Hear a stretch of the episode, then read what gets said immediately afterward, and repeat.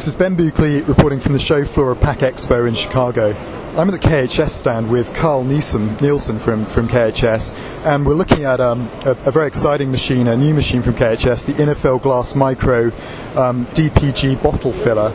And um, this is a this is the ideal system really for, for smaller outputs in terms of um, a, a filler for, for beer, mixed beer beverages, soft drinks.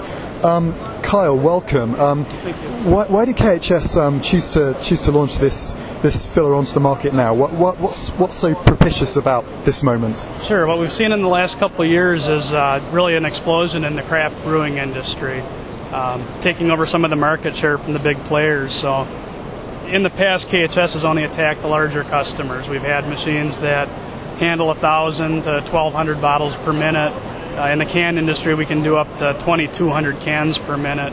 So what we've done is we've taken all the technology from our large scale equipment, all the proven, the filling valves, the drivetrain of this unit, the lift cylinders, everything from this machine is proven in, in large scale equipment in operation for many years, and we've just sized it down into a very small package that will run anywhere from 100 and, about 120 bottles per minute up to about 450 bottles per minute. So the machine that we're standing in front of here will run about 180 bottles per minute, so perfect size for a craft brewer. Sure.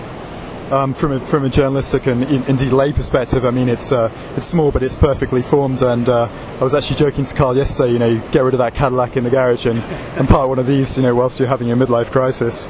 Anyway, moving swiftly on. I mean, in contrast to the Innofill Glass DPG, which is um, which is a bigger filler from KHS that uh, you know it's a, th- a, throughput of up to 75,000 bottles per hour. Um, the, the Innofill Glass Micro DPG um, uh, suits filling capacities of up to 25,000 bottles per hour. Um, Carl, perhaps you can um, fill us in on the technical specs of the machine um, a little more. You know, like how easy how easy it is is, is to clean and um, other features, um, biochemical safety, that kind of yeah, thing. Yeah, it's uh, extremely easy to clean. Uh, CIP cups go around the filling valve, around the return gas tube every uh, every area of this machine inside and out is cleaned uh, very thoroughly. There's no hazard from that perspective at all. We've KHS is you know a leader in the industry of, of cleaning the machines. Absolutely. Yeah, sure.